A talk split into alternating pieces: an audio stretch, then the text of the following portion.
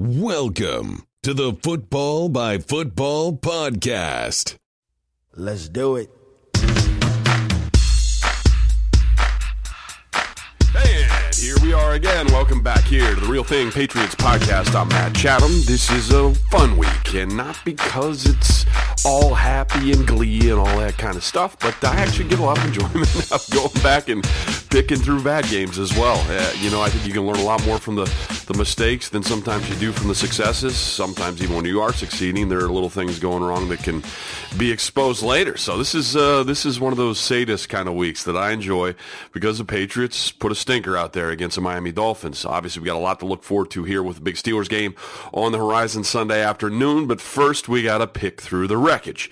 And as I went back and reviewed that uh, the Dolphins game, the the coach's copy of that thing, I, I was surprised a little bit that uh, there was there was more just straight mess ups than there were you know guys just getting beat.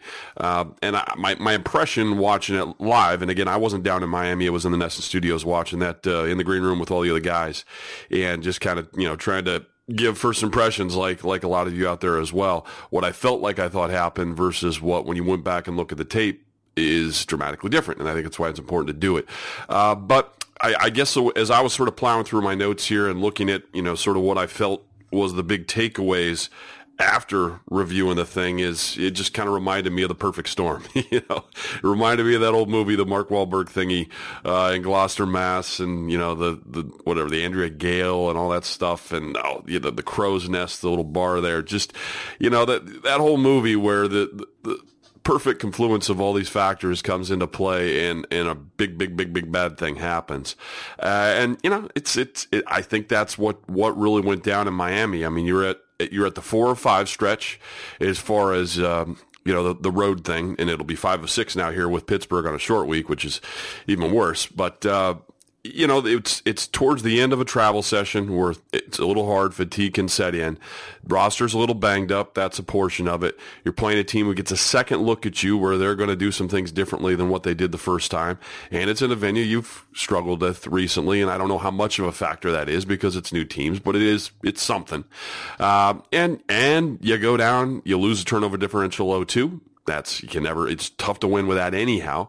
And uh, you know i think some of the areas where the injuries were there and, and also included with that with the suspension with gronk uh, things that stress the offense in way that, ways that they couldn't respond well with especially in the absence of executing really well. So there's just a lot going on and i think the good news though as you review it there was a lot of stuff sort of encapsulated in this Miami game that you don't see in other games, which I think is is good reason to think that you won't see it the next one, or won't, you won't see it going forward. Some of this is maybe some some game plan decisions they made against the Dolphins, swung and missed, uh, and they'll correct them this week most likely, and you'll see different different options against those same looks if they get them from Pittsburgh. So again, in my view, the perfect storm. So we'll walk through here some of the stuff that I saw that was big issues that I think are fixable, but that were obviously a major problem against the Fish. So know, offensively, we'll sort of stick to we'll stick to sort of an offensive breakdown here initially. I think one of the biggest, you know, things that have been I don't say one, but many of the biggest things that have been batted around this week is people are, you know, just like me trying to figure out what the hell happened there is, you know, resorting to conversations about Brady's age or whatever, which I think is silly. Going back to conversations about the potential of an, an injury. How much of a factor was that? And, you know, I, I did look at the Achilles thing as well, and I'm trying to say, okay, let me find some Achilles plays. Let me find some times where he drops back at five or seven, plants, you know, or, or if I see him ginger, you know, be ginger with it. If, if he pulls up, he doesn't drive through it like you normally see him on a throw. If he does something different with his basic mechanics when he's set, as if he's favoring that Achilles, I had a hard time finding it. You know, there are there were times certainly where um, he's set up safely in the pocket, and we saw him shift and move and reset really well in, in previous weeks. There were times where he didn't take the shift and move, but maybe that's more skittishness about Rush and you know some of the different looks he was getting in the protection breakdowns, more so than in Achilles. Um, and, and the thing that makes me a little hesitant to even talk about the Achilles is it was also in place the week before. Some of the best pocket movement stuff I saw of him this year came against Buffalo with that same Achilles on, you know, on the uh, on the injury report. So I don't know. I'm just hesitant to go say, oh, you know, this is the Achilles, you know, affecting his throws, or this is the Achilles affecting his pocket movement because it was hard. You know eh, eh, a guy can have something where it's you know even with coaches film and all that stuff, or the, or even the TV copy, you can you know you can hide it. You know there there can be something where he's pushing off at eighty percent rather than his hundred, and it's not perceptible to the, the, eye. He knows he's not juicing it quite as much to hold back on the thing. But I really didn't see some play, and I was looking for it where it's like, ooh, okay, he pulled off on that one. That thing must be bothering him. Doesn't mean it's not there. Could be, but uh, I don't want to put a ton of weight into that. That you know the the the more the less accurate throws uh, that we saw in the game were attributable to the foot directly. So I don't know. I, I can't say that. If Tom would tell you that were the case, then that's the case. I don't see a lot of evidence of it, but that doesn't mean it's not possible. Um, the other thing is the hand. I mean, people have been talking about that he's been, you know, squeezing his hand. I saw this on Twitter a few times. People asking me the same question about, hey, what about the hand? It got hit a few, couple weeks ago, and you see him gripping it on the TV copy over and over again. Yeah, I, again, I can't answer that. It's not as if there weren't good throws as well, uh, and I didn't you know, uh, again, I'm not going to go CSI the entire game film looking for times where he squeezes his hand weird, but maybe that's a factor. I don't know. So I don't want to say one way or the other, but uh, the one thing I did notice is, you know, and I, I, played it down, so I'm probably as as guilty as anyone, uh, you know, because it it seemed to be a timing factor on some routes. But we talked a lot about last week about, you know, I did this on NESN where, hey, this is the first time where Tom's taken down two practice uh, two practices in a week, and that's unusual, right? Well, it was because of the Monday night game, so he still got the same amount that Thursday, Friday preparation where the timing is going to be full speed, so he should be okay on it. Now, where I'm saying that, you know, maybe I undersold that a little bit is, yeah, I was a little bit surprised in some of the timing of the routes being off a bit. Uh, routes we've seen him complete a lot throughout the course of the year against those same coverages. So, you know, uh, the one thing, I, I put this out on Twitter here, and I think it's something we shouldn't just completely dismiss each and every week, or we shouldn't forget about Tom's a thrower. His position is as, is as a thrower. It's his profession. He throws stuff, right? Obviously, as a quarterback, and it. It, I always want to remind myself this and remind viewers and people that, that listen to this show or anyone out there that just, you know, consumes football regularly. That's a throwing sport and there are going to be days where you're off a little bit and it doesn't necessarily necessarily have to do with an injury. It doesn't necessarily have to do with some ailment you have. It doesn't necessarily have to do with you know, practice schedule. I think there's just sometimes when you throw stuff for a living, you might be off a tick, and that just pretty normal. It just happens. I think what leads you to maybe not remember that is Tom Brady's usually so incredibly, you know, consistent with his accuracy. And I saw it and said, hey, man, maybe he was a little skittish with rush stuff and you saw him be a little panicky. And when you're a little bit panicky, your, your core's not set as well, your base isn't set as well, and your mechanics break down a little bit and you, you find yourself being less accurate. I think there were also examples in the game where his mechanics looked normal as, you know, I'm not, I'm not throwing coach, but it looked like his base was set and he was stepping into throws like I normally see him do and still missing some of those. So that makes me say, oh, maybe it's not that. Maybe it's just an off day. And, and that happens. And I, I think the best thing you can think if you're a fan and you want it to change is that usually this never happens twice in a row. And, uh, you know, if the injury is a big thing, you know, I, I I don't know. We can't say that. And one of the things I would I would look to is you can see guys who really, really favor things. Guys who are really, really doing stuff, uh, dealing with stuff. Look at Alan Branch coming on and off the field, back in and out of the game. He's limping to the huddle. you know, look at Chris Hogan. You know, really favoring that shoulder. We'll talk about that a little bit later. Uh, you know, guys who are legitimately dealing with something that is dr- dramatically affecting their performance. I think it's a lot easier to see. Maybe it's different with a quarterback, but you know, when you got a guy that's like his gait has really changed. You know, and the way he drops back, and he has to favor it. Guy wearing a big knee brace or something like that, or or a heavy ankle tape kind of thing. I don't think it's to that level with Tom, not that I can tell. And it's not as if the ball's not coming out with zip. He threw some great balls the other night. Just it was an accurate evening. So I'm not going to put too much stock in any of that stuff until I see it happen several weeks in a row. And I know people want to say, "Oh, but he didn't have a great game in Buffalo." His game in Buffalo was was, in my view, much much better than this Miami thing. It's you don't find as many of those throws where the receivers open, the options there, and and Tom just misses them. Uh, and that that that was more about, in my view, this Miami game. Now that said, don't want to make the entire offensive struggle into Tom's struggles because that's that wouldn't be accurate at all. I think there were several examples of protection breakdowns or protection choices that just just can't work against those looks, at least low percentage wise. Uh, if you go back on Twitter, uh, uh, one of my teammates, buddy uh, Dan Koppen, and I went back and forth on, on a particular play that I posted some videos on where I thought the, the, the protection look was crazy relative to the defensive front. And Cope says, no, that's a way, it's a counter look kind of thing where the guard pulls and you block back with the center. What that means is uh, you're, you're trying to overload your play side and force the center to block back and sort of protect the other side w- with the back motion and play fake going to the play side. So both guard and, and back are going play side. Center has to block back to what's called a uh, you know two eye or an inside technique on the guard. So guy that's pretty far away from him. So for guys like Cope and guys like Ryan Wendell and guys like you know Damien Woody and back into the old days, that is a really hard block. And the the video I posted, you know, Tom gets killed, and I think understandably so. What I didn't really understand in that play, and you know, sometimes doesn't come through on Twitter when you're going back and forth with with another guy who knows a game like Danny, is even if that's the block that's being asked to done, they actually had four down. So they had three guys to the play set, three down, excuse me, three down plus a fourth guy that's a creeper. And what that means is, you know, right of center, you've got three guys up on the line. So when the, the off the ball guy looks like he's going to blitz or rush or whatever, that's four. You know, that's four to the play side, which means that backside guy that we're talking about that they're asking Cope and to, or not Cope, I just did it. That they're asking David Andrews to block back on. There's nothing to pull him front side. If, if the offense is hoping for him to cross face or hoping for him to take the fake and go across, he'll never do that. Uh, there's no reason for him to do that in that particular look because they've got three down plus a four. So every gap is taken care of. There would be no reason for the, the backside tackle to cross face. He just wouldn't. Even if the play, play fake happening, he should be playing backside of the center. So I don't know. I just don't think that's a great protection for that look.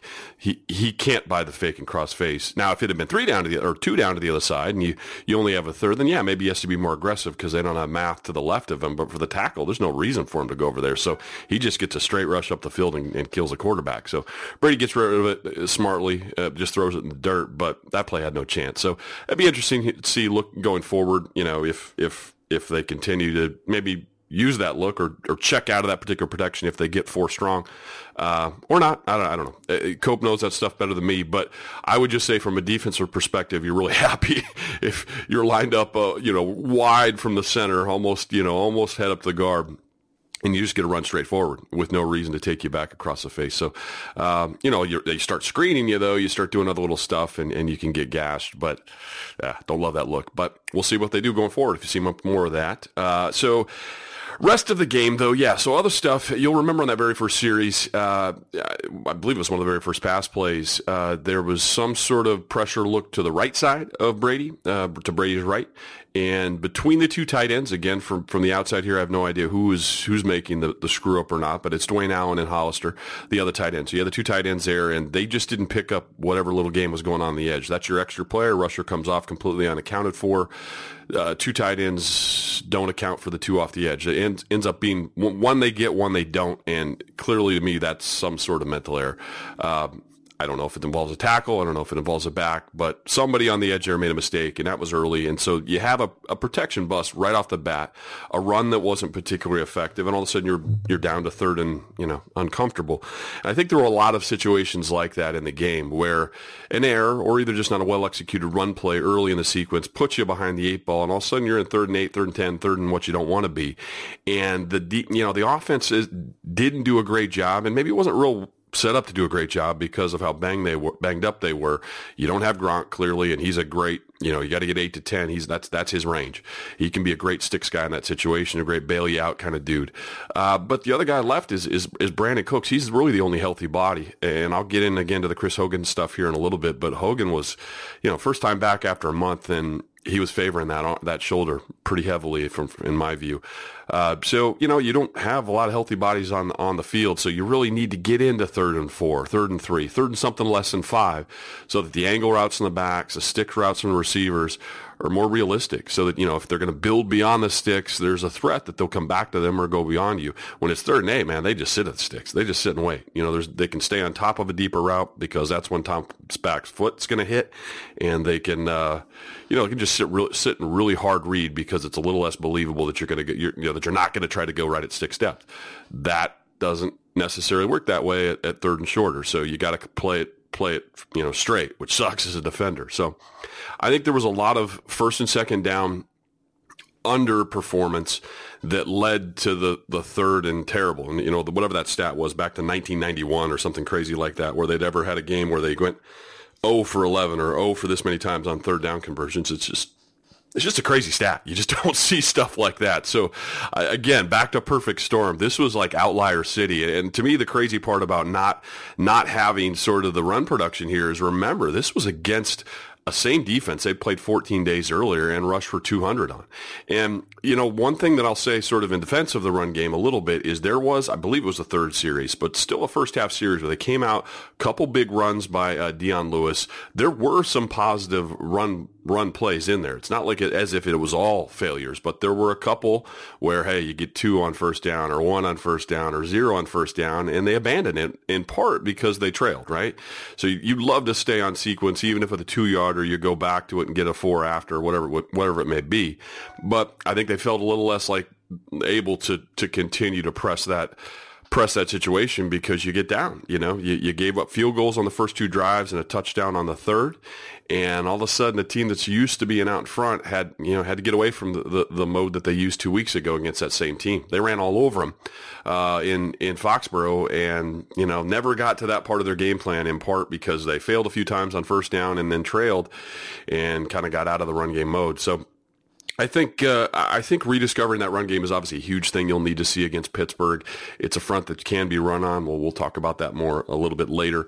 But again, sort of compartmentalizing the overall issues. Tom was off, happens, greatest ever. Still, don't don't be sensitive about that. About just having one bad week. It doesn't have indications of age. Doesn't have indications of anything. Just had a bad week. He did, and you know, don't start thinking downfall or anything nonsense like that until you see something over the course of four or six weeks. This, this is one single week. It just was a bad week is what it is.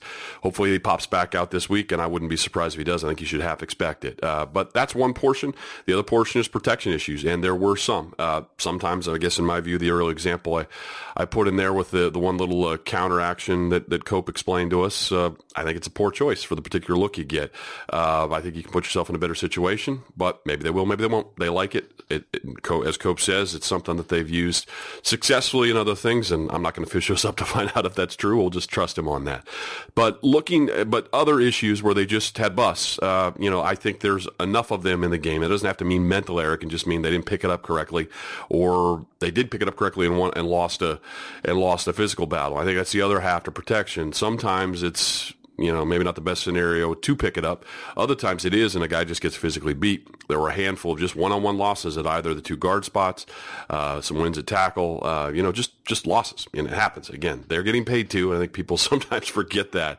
Uh, they have a very good defensive front, does Miami, and they won a lot more battles this second time around than they did the first, and that was a huge factor in the game.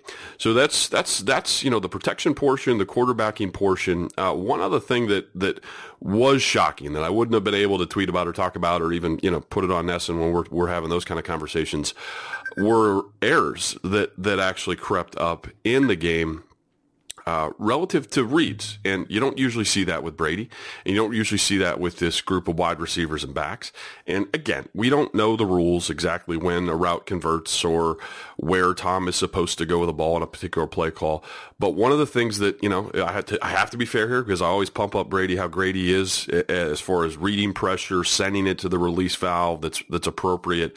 Just so good over the course of his career of, of defeating pressure with his mind, really, with just knowing where to go and going there decisively.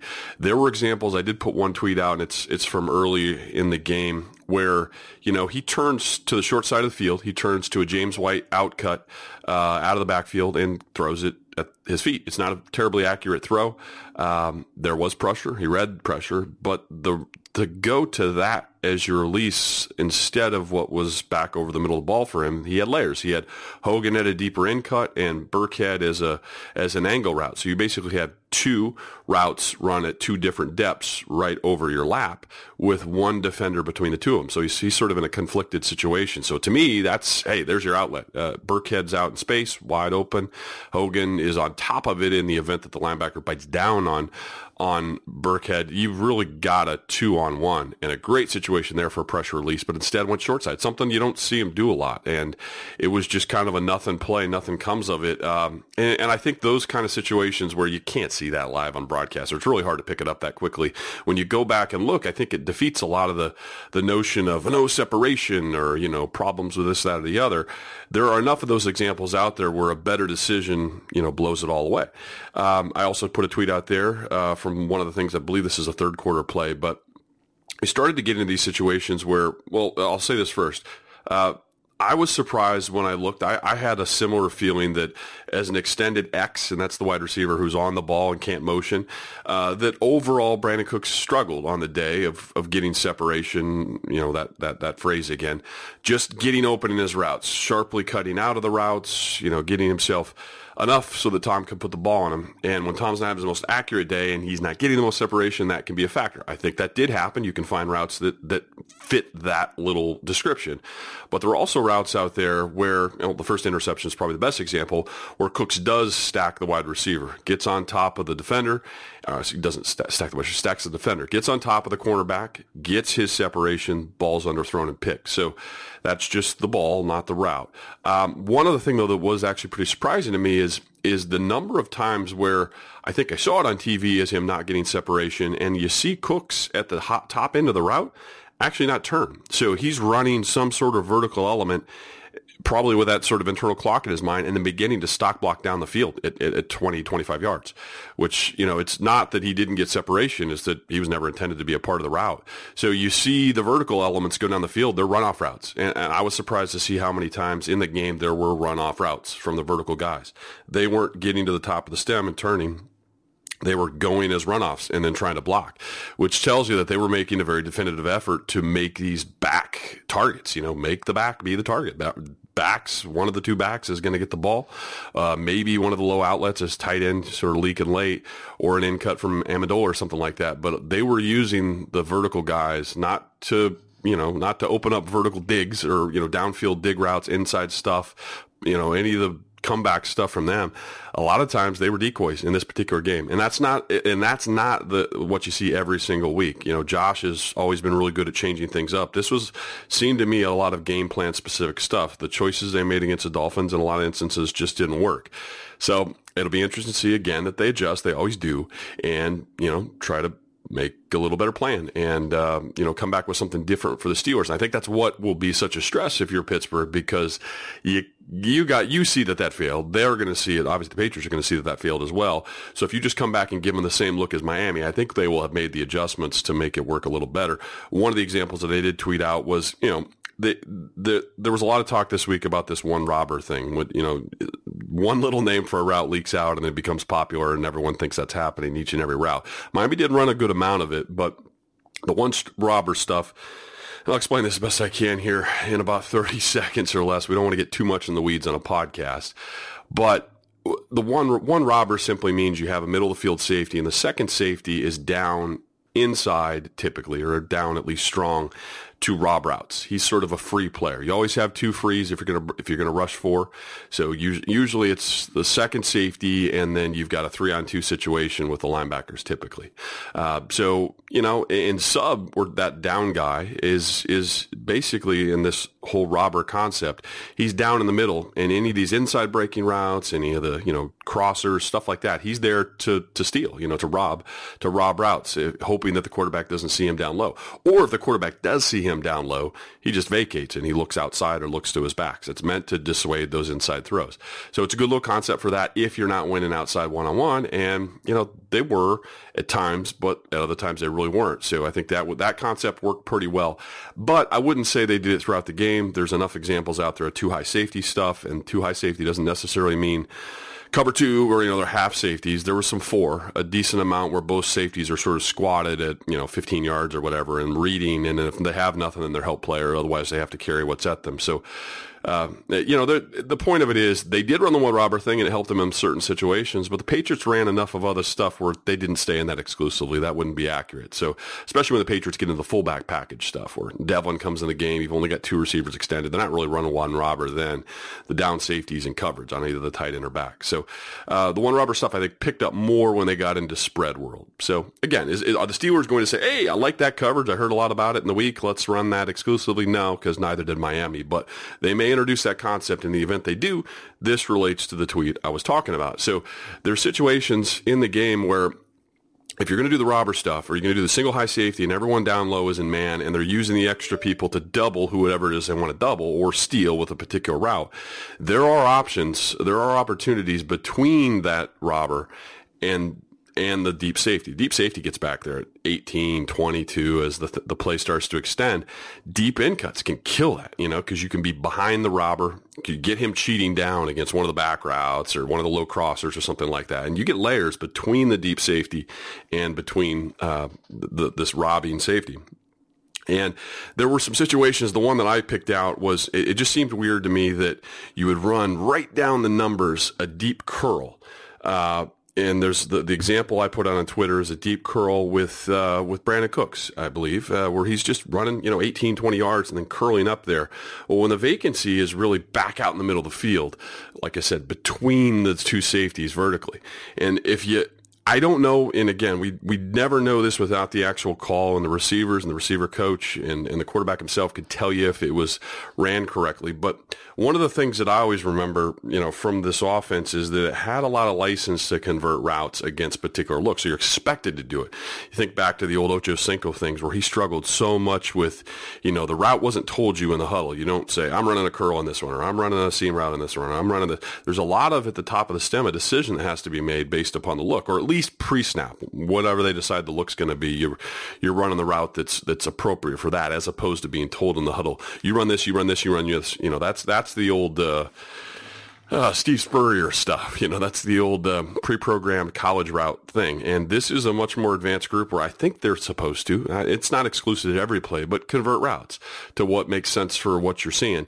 And there were enough moments in there where, yeah, they're running that one look or whatever, and they stayed in routes that actually fall right into the hands uh, of that particular coverage. Don't stress it much. So I saw a lot of opportunities there for deep end cuts, for crossers that might have made more sense, for beaters, which uh, one beaters, you know, we can go back to even how this affected the Patriots defense earlier in the year, where you're seeing, you know, lots of crossing routes and lots of pre-snap movement and stuff meant to confuse you.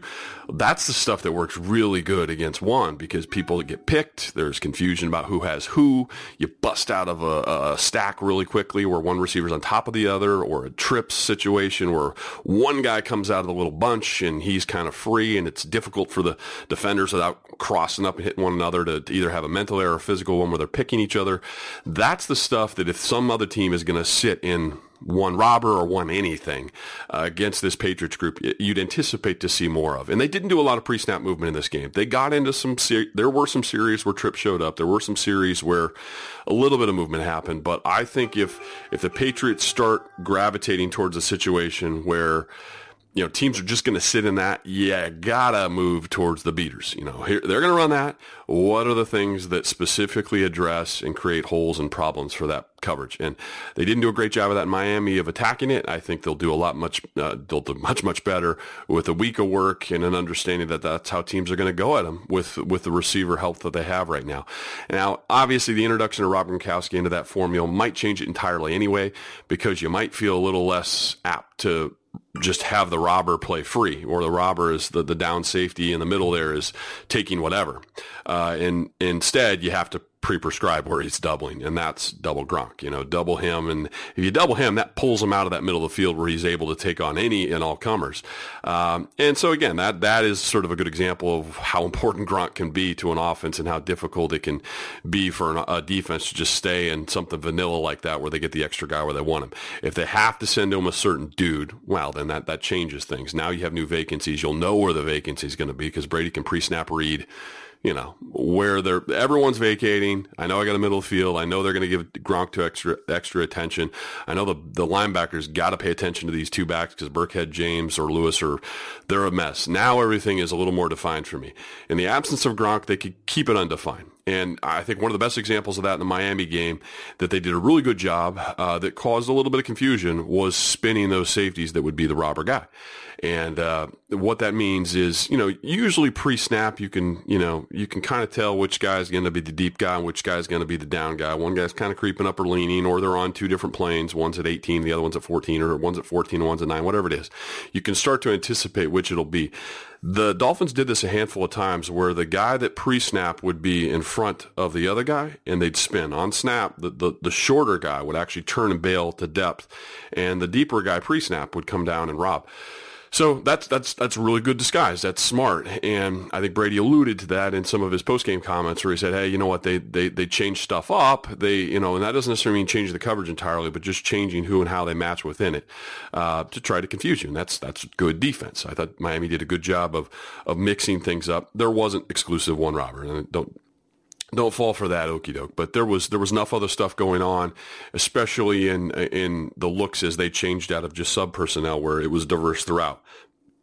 But in the moments where they relied heavily on the one stuff, they changed up how they ran the one enough times to make it so it wasn't able for Brady to pick it apart. So that's a perfect storm, in my view. A lot of different stuff going on, a lot of different issues, uh, and the Patriots didn't handle well this week, and they tend to have one stinker a year, and I think that's that's it. It's on the board. Great teaching tool. I think it'll really help Coach Belichick have have course to you know, tighten the screws on the guys this week. It'll be a stressful, stressful, stressful week of work, and you you always know that um, after a loss, anyhow. But the way they lost, the way it was really a, th- a three phaser. You know, the special teams didn't have a great day, defense didn't have a great day.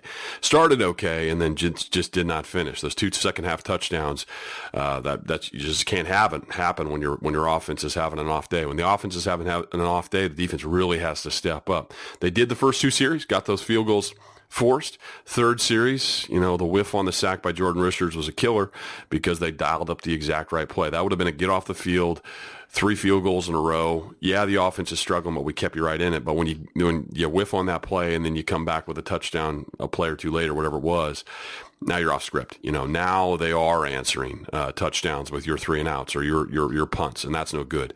So, and then you go into halftime come out ready to roll and they get two, two scores in the third quarter, that's toast. You know, that's that's just the kind of game that you can't have that kind of game when uh, when the offense is down. So you know, all three phases had a rough one. So you hope it doesn't happen again if you're a Patriots fan. I think the staff will be really, really picking itself apart and going for what works best against Pittsburgh this week. And, you know, even with everything against them, I th- still think the Patriots match up pretty well. Uh, we'll see how sort of personnel shakes out in the week, and we'll get more into specific uh, stuff here later. But the one last final thought I wanted to make on the on the uh, on the Patriots game, uh, the Patriots Dolphins game, was Chris Hogan, and you know I, I I give him all the credit in the world for even being out there because a guy misses you know a month with a shoulder situation, and you know people are going to immediately say, oh yeah, he's great, we got Hogan back, he'll be like Hogan like we always saw, and he's been such an incredible you know addition to this offense since he got here a year ago. It was was was nails in the Super Bowl, has been nails throughout the first part of this season prior to the injury. Um, but you could really see, and I didn't catch this in game. I caught this more on, on coach's tape watching it back, where he would grimace after plays, hang the shoulder a little bit. Man, tough as nails to be out there, tough as nails to keep taking the rep count that he was. But even in moments where he was blocking and had to release, you could see that thing is still bothering him. So I half wonder if the Kenny Britt addition is in, is in answer to that. Till we don't know how long it's going to take to get Chris back up to full speed. And he's such a huge part of the offense when he is at full speed. But if he's not, it's tough, man, to get out there. You don't have your legs under you anyway, and you're, you're trying to get back to getting sharp on running routes at full speed, which you don't get in practice. And you got a bad wing you know so and extending uh, in the, you know extending to blockers who are away from you that that stresses the shoulder trying to extend out of routes you know and go get balls that aren't right on you that is tough if your shoulder's messed up so it's one of the one one little joints you don't want to be having a problem with if you're a tall long guy wide receiver that's a big part of your game the extent extension that you need in a, a good healthy shoulder is, is a big part of it. So uh, it may take Chris a while to get back to normal and it's not going to be an overnight just because he was active. And from what I saw in film, he's still favoring the thing and just tip of the cap for him trying to play through it. Uh, but they're a little banged up at that wide receiver spot right now. So I think that's in part why Kenny Britt's here. We'll see how quickly they can get him up to speed. That's, that's a monster question mark. And uh, we'll see if maybe Dorsett gets more involved. I know we've said that several times this year and it's just never come to fruition. But if after seeing Chris sort of try to fight through that thing, they realize, man, we've got to rep control him or put him in situations to help him be successful while he's while he's working through it. I would presume that has to mean Dorsett has earn some targets, earn some reps where he gets plays. If not, you're really, really stressing that group to where you're making it basically a two wide receiver group. Amendola and Cooks, Gronk as your tight end, and back to two back situations, whether it be fullback series or two trues, where you got James and Burkhead or James and Lewis or Lewis and Burkhead, whatever it may be. But uh, if they've determined that they're not going to get enough out of Dorsett and your third in Hogan is, uh, you know, too banged up, it, it, really limits some of that spread football stuff where they're so good where they go four and five wide. So the uh, rosters, you know, not in great shape right now to deal with that, especially in the event that, that Malcolm Mitchell doesn't come back. Uh, and it kind of looks like that's where this is going. But I have to wondered after my, that was my first thought and a lot of people's first thought out there that, oh, maybe that just answers the question of whether or not they're going to get, they're going to get Malcolm back. They signed Kenny Britt. Um, maybe that's what it's related to. After further review, I'm half wondering if it's also related to, to Chris still not being full speed uh, and wondering if that'll be a lingering thing throughout the years, throughout the rest of the year. So uh, certainly hope not. It's just an awesome offense when you've got a full speed Hogan and a full speed Cooks and a full speed Amendola and all the backs healthy and Gronk out there. But when you start losing a few of those pieces, even with Brady at the trigger, uh, you know, you're going to have issues. So we'll keep an eye on where that goes. And, uh, uh, you know, it's obviously of, of huge importance to the Patriots as they move forward on this last little playoff push. Um, one of the one of the last little things that I wanted to to bail out here on is is sort of defensive talk from the Miami game, and kind of get into the idea that what I what I think carries over, what I think there were issues in that game that were isolated incidents incidences or things that will potentially carry over to Pittsburgh that they got to figure out a way of fixing. Uh, and you know, obviously, the two big outstanding names that were absent uh, were were Van Noy and and Trey Flowers. So the absence of those two guys played a huge factor in the game. I'd say huge. I'd say a big factor. We'll not go huge because I think you can still win in the absence of those guys, and they've proven that they could in Buffalo the week before. Van Noy was there, but was favoring the calf. It was rep controlled, and they put some other dudes in, and they still were able to you know put a 23-3 on on Buffalo, and they did that without Trey. Now you look you look. Uh, a week ahead, and a lot of things happened in that Miami game, other than just who got there on game day, uh, for, you know, for the active list, but also who was able to maintain throughout. And I think that was a real stress on this team. You know, Lawrence Guy got nicked up a little bit, lost some time, did come back. Uh, Alan Branch, same thing, nicked up, did come back. Where he's at physically, we don't know moving forward. Um, looked like a knee thing. He was favoring it again, showed a lot of toughness, going back out there, fighting through it, still trying to make plays while he was banged up. But those things tend to, you learn more about them once you've gotten the adrenaline out of your body and you go fly home and figure out, okay, what am I dealing with now? So the fact that they signed back, um, oh man, I can't say the name. Jean Francois uh, yeah, whatever the name is, the, the, defensive tackle. Bad of me to not not have it in front of me, but uh, uh, the, ta- the, the the defensive tackle that had been a former Colt. Um, Francois, let me look it up. Let me look it up. Why can't we do this? Yeah, Ricky Jean. There it goes. Ricky Jean Francois. But he has signed back. Uh, and I think that's very important. And in part, this sort of corresponds with Marcus Cannon going down on IR. You have the extra body spot. They bring in Ricky Jean Francois. Well, I actually thought did a nice job in the, in the, in the small time he got. I think what was appealing about him is obviously he's an experienced vet, but he'd played in season for another team, was released in season. So it's not like you're picking up a street guy that hadn't played since camp. He'd been playing in year, comes in, does a nice job for you. But then when Malcolm Brown's back healthy and Branch is healthy and, you know, you get your bodies back, he gets snipped, but he's on a, he's on speed dial, right? And that, that clearly is the situation here. It looks like Branch gets banged up doesn't know. None of us know now if, you know, as I'm recording this on a Thursday, if that's going to carry forward, uh, if Branch will be available. But if not, you got another experienced, strong, guy that can play uh, in the defensive line that has played for you. Get him back up to speed in a couple of days of practice, and he should be good to go out there. So uh, that to me is sort of a corresponding move. The other thing that's a little bit was was surprise was I that I didn't catch watching it live, but did you catch back better when when you watch it again and you see Mike Reiss who does such a great job for ESPN, you know, cataloging rep counts and all that kind of thing. Deatrich Wise was who's been such a big part of this this defense throughout the year, and we knew that he had a light practice week last week with an ankle, and he got a light rep count in the game. So it's one thing to talk about the absence of, of Trey Flowers and the absence of Van Noy, but you also get in-game absences from people that were active, likewise, like like Guy and like Branch. All of a sudden, those guys start going out, and you're super thin. So it's not just about who came to game day; it's about that you came to game day a little bit thinnish and then lost people in game. So then you're going to far less ideal configurations of your personnel. So uh, not having Deatrich Wise go wire to wire uh, is is important. Is as important as the absence of of, of Van Noy or the absence of of even a Trey Flowers. Now Trey is obviously one of your best defenders in the front seven, so maybe it means a little bit more. But I'm just saying, in the absence of him, and you know he's not him, you know he's not there. Then having Wise take a, I'm sorry, then having yeah Deatrich Wise take a light day, ugh, you know that's now all of a sudden you're starting to stress the roster quite a bit, and those different kinds of special body types, you know, big long defensive end dude that Wise is, is really nobody else like him on this roster. Uh, losing that in in addition to the other losses starts to become a bit, a bit bigger thing. They start to pile up. So let's move forward now here into the uh, into the Pittsburgh Steelers game, and I think this becomes one of the more interesting matchups of the year, but for me, for different reasons uh, than just hey, both teams have good records. Hey, this is going to be for who gets to host uh, in the in the AFC playoffs, most likely.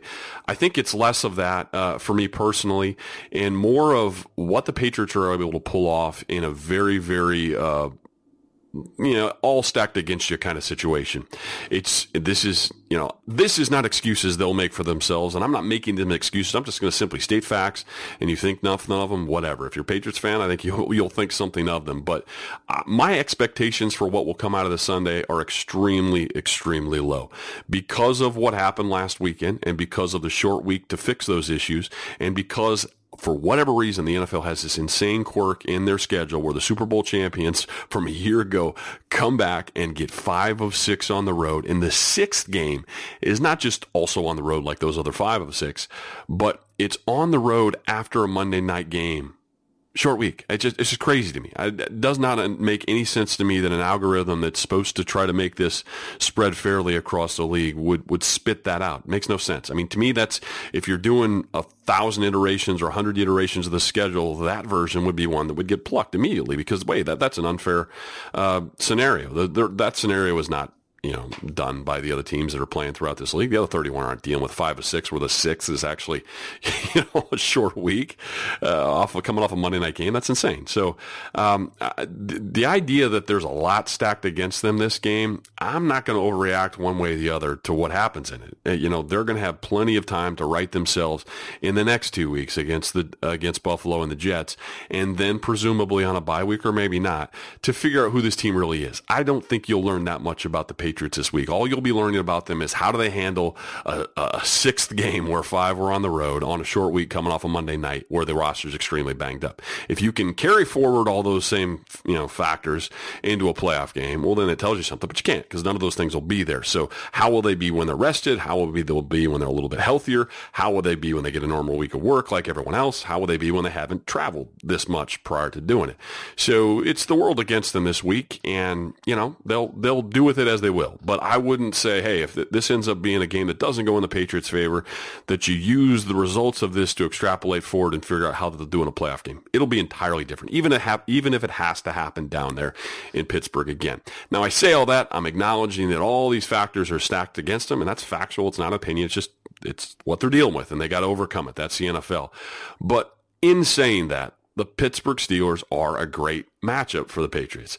But I think these other factors help pull that matchup closer to where Pittsburgh should at least be favored, at least on this one particular Sunday afternoon. Um, one of the biggest things that, that works again here in the Patriots' favor, uh, that pulls it maybe more less away from, excuse me, pulls it less away from what it is I'm trying to sell here is the inclusion of Gronk. Gronk comes back. A lot of the things we talked about in the Miami game maybe aren't necessarily relevant factors. And Pittsburgh has always had a tough time dealing with him. He's played big against him. And I think the run pass element with Gronk, especially as an inline tight end in the formation, all that kind of stuff, really helps the run game as much as anything. So I think in, in portions where you saw the run game less effective against Miami, part of it is because the people who are packed in around the box, around that tight end, don't believe he's a run pass threat. They know he's there to point of attack block most likely. So you can be a little more aggressive into him. If your edge has to be a little softer because you don't know if Gronk's going out or if he's going to block, that's a huge advantage in the running game. So I won't be surprised. I don't think anyone out there that listens to this podcast should be surprised if the running game comes back to what you thought it was before, and it ends up being probably the most effective portion of this game. I don't know if this is the week where Brady goes out and throws it 45 times. Um, you know, I think this is more likely the week, very similar to when the Patriots played in Pittsburgh, uh, the last trip down there. Uh, when uh, Landry Jones was a quarterback, and it was one of the better running performances that they had of that particular season. I think going at this front, uh, physical, you know, going you know, going right at them, direct run at these guys, a little bit of pre-snap movement by flipping tight ends or fullbacks or whatever, but but physical stuff, physical run game stuff. I think this is a week to go right at Pittsburgh, and I think that's going to stress them the most.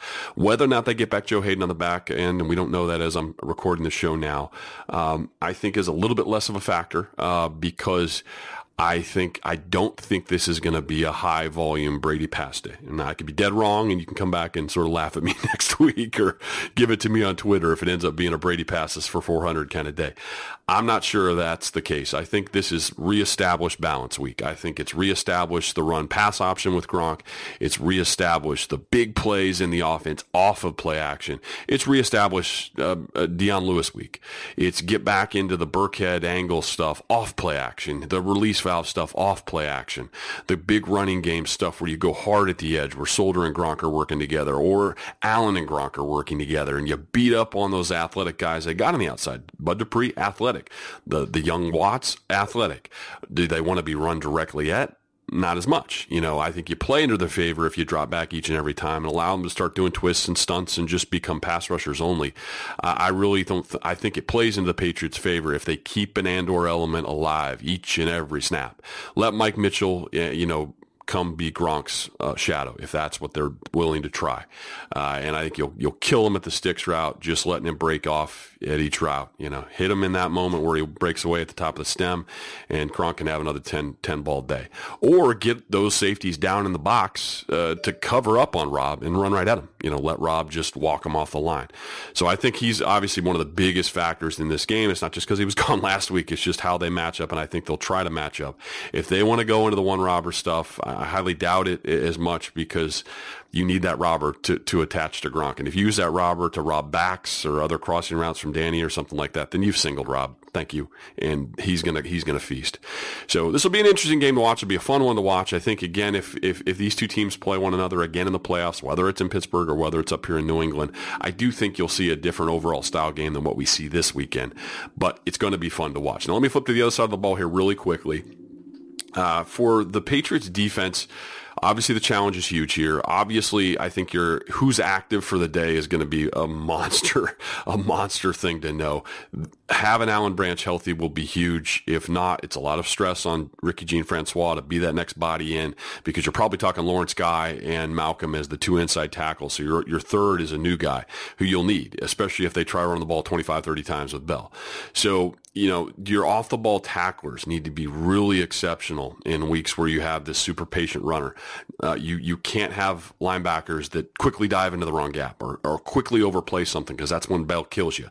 So I think this is actually a really good week to get, um, hopefully it's, it's able to be done, but David Harris back and active. I don't know the reasons he didn't play last week. Uh, he was inactive for the game, but I think having a really smart guy that tracks the ball well, that doesn't run himself out of plays, is so much more important when you're facing a patient back like Bell than a hammer like a Landon Roberts. And Landon's been doing a good job. He's had his good plays, had his bad plays. That's kind of how he's been.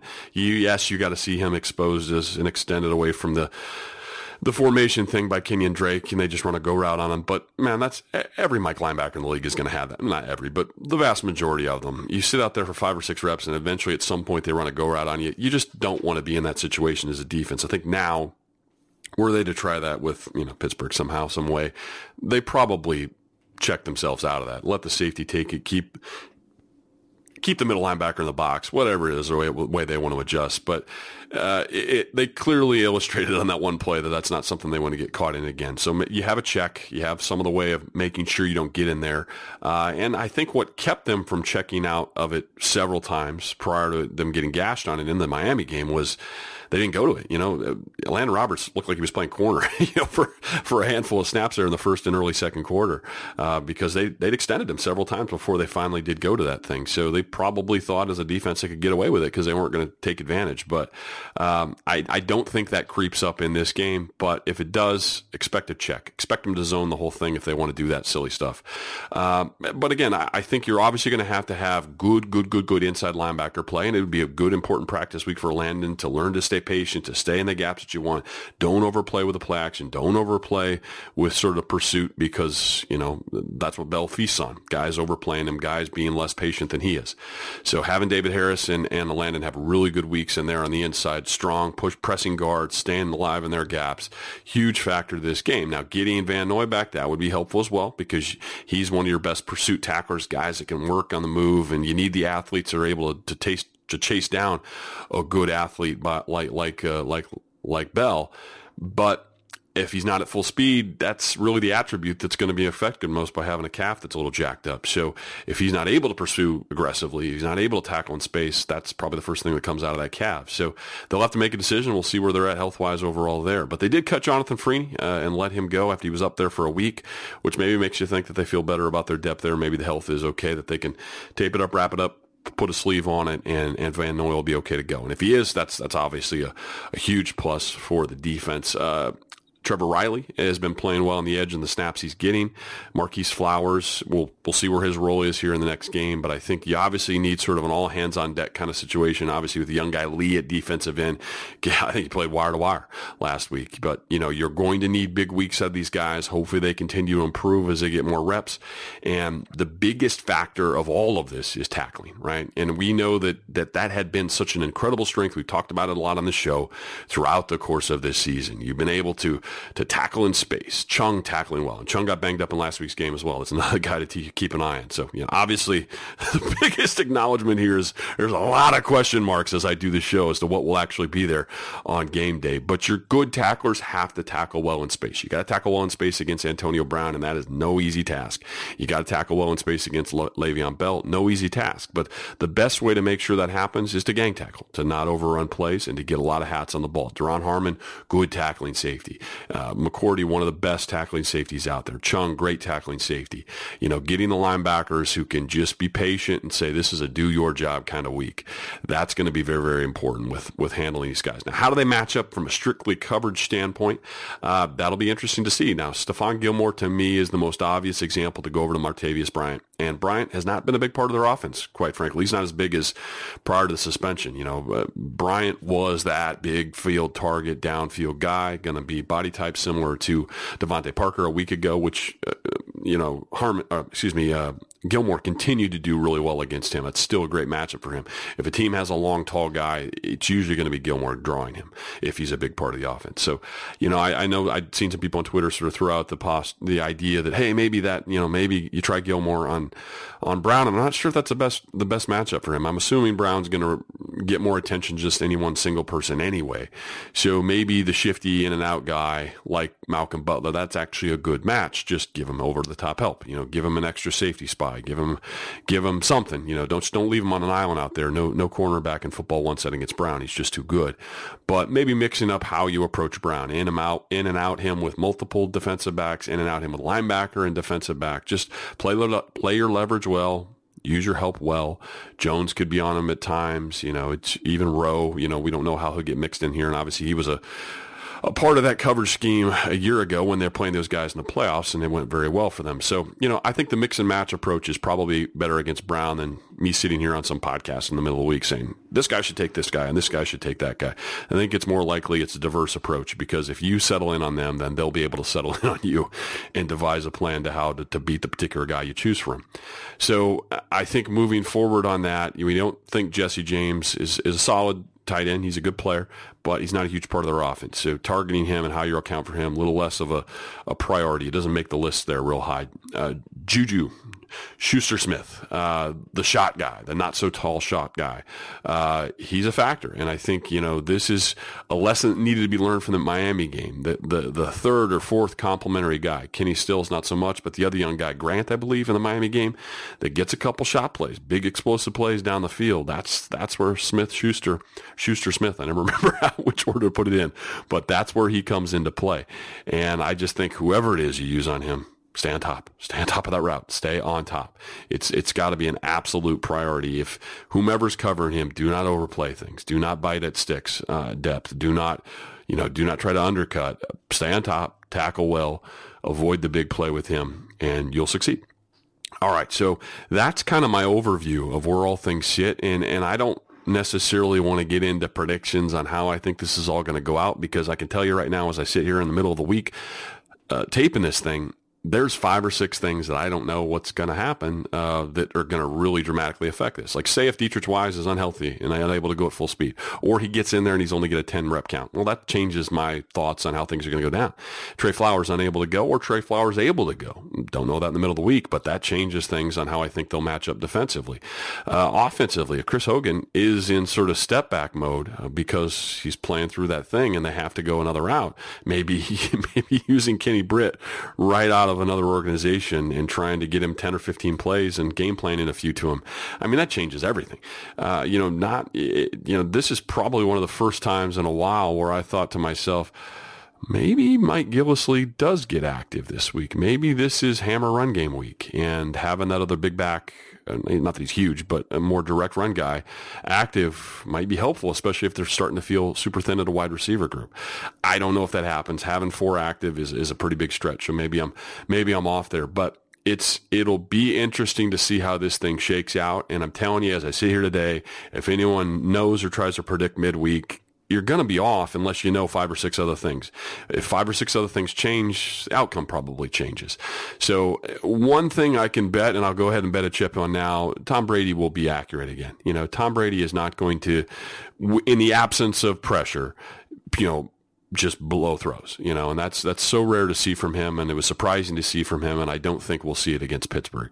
The offensive lay, offensive line picks their play up again as to where we expect them to be, and I think they're aided a lot in doing so by the reintroduction of run game and having Gronk back with that helps a ton.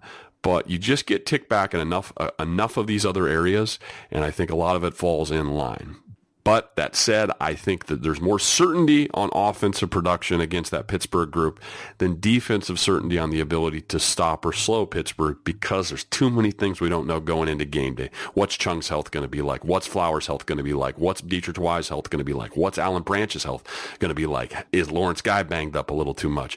Are they going to be able to get Van Noy back? Literally all these things are complete unknowns as we sit here and do the show, and they matter a ton to how anyone is going to predict this thing goes down at the very base level, I'm hoping David Harris is a part of it because I think his steadiness in the middle of the defense will be very helpful against this level of a back. All right. Well, hopefully you got enough there.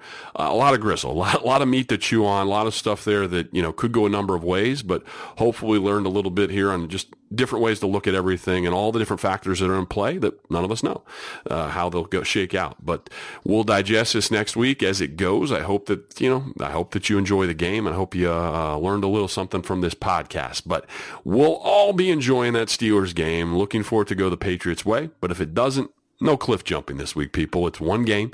Uh, it matches up well for them. Even better if they're healthy and got some time on their hands later in the playoffs. Thanks again for tuning in to the Real Thing Patriots podcast. I'm Matt Chatham, your host. You can always find this show to be downloaded on iTunes if you want to subscribe to the podcast or on blogtalkradio.com. You can subscribe to our page there. The stuff will come to you each and every time, so you don't have to just rely upon my tweets to find the show. Thank you as always for your listenership. Take care. Enjoy the game this weekend, folks. Go Pats. Thanks for listening to the Football by Football podcast. Football insight by football players. Night, Lucky. Night, Dusty. Good night, Ned. Good night, Ned. Good night, Ned.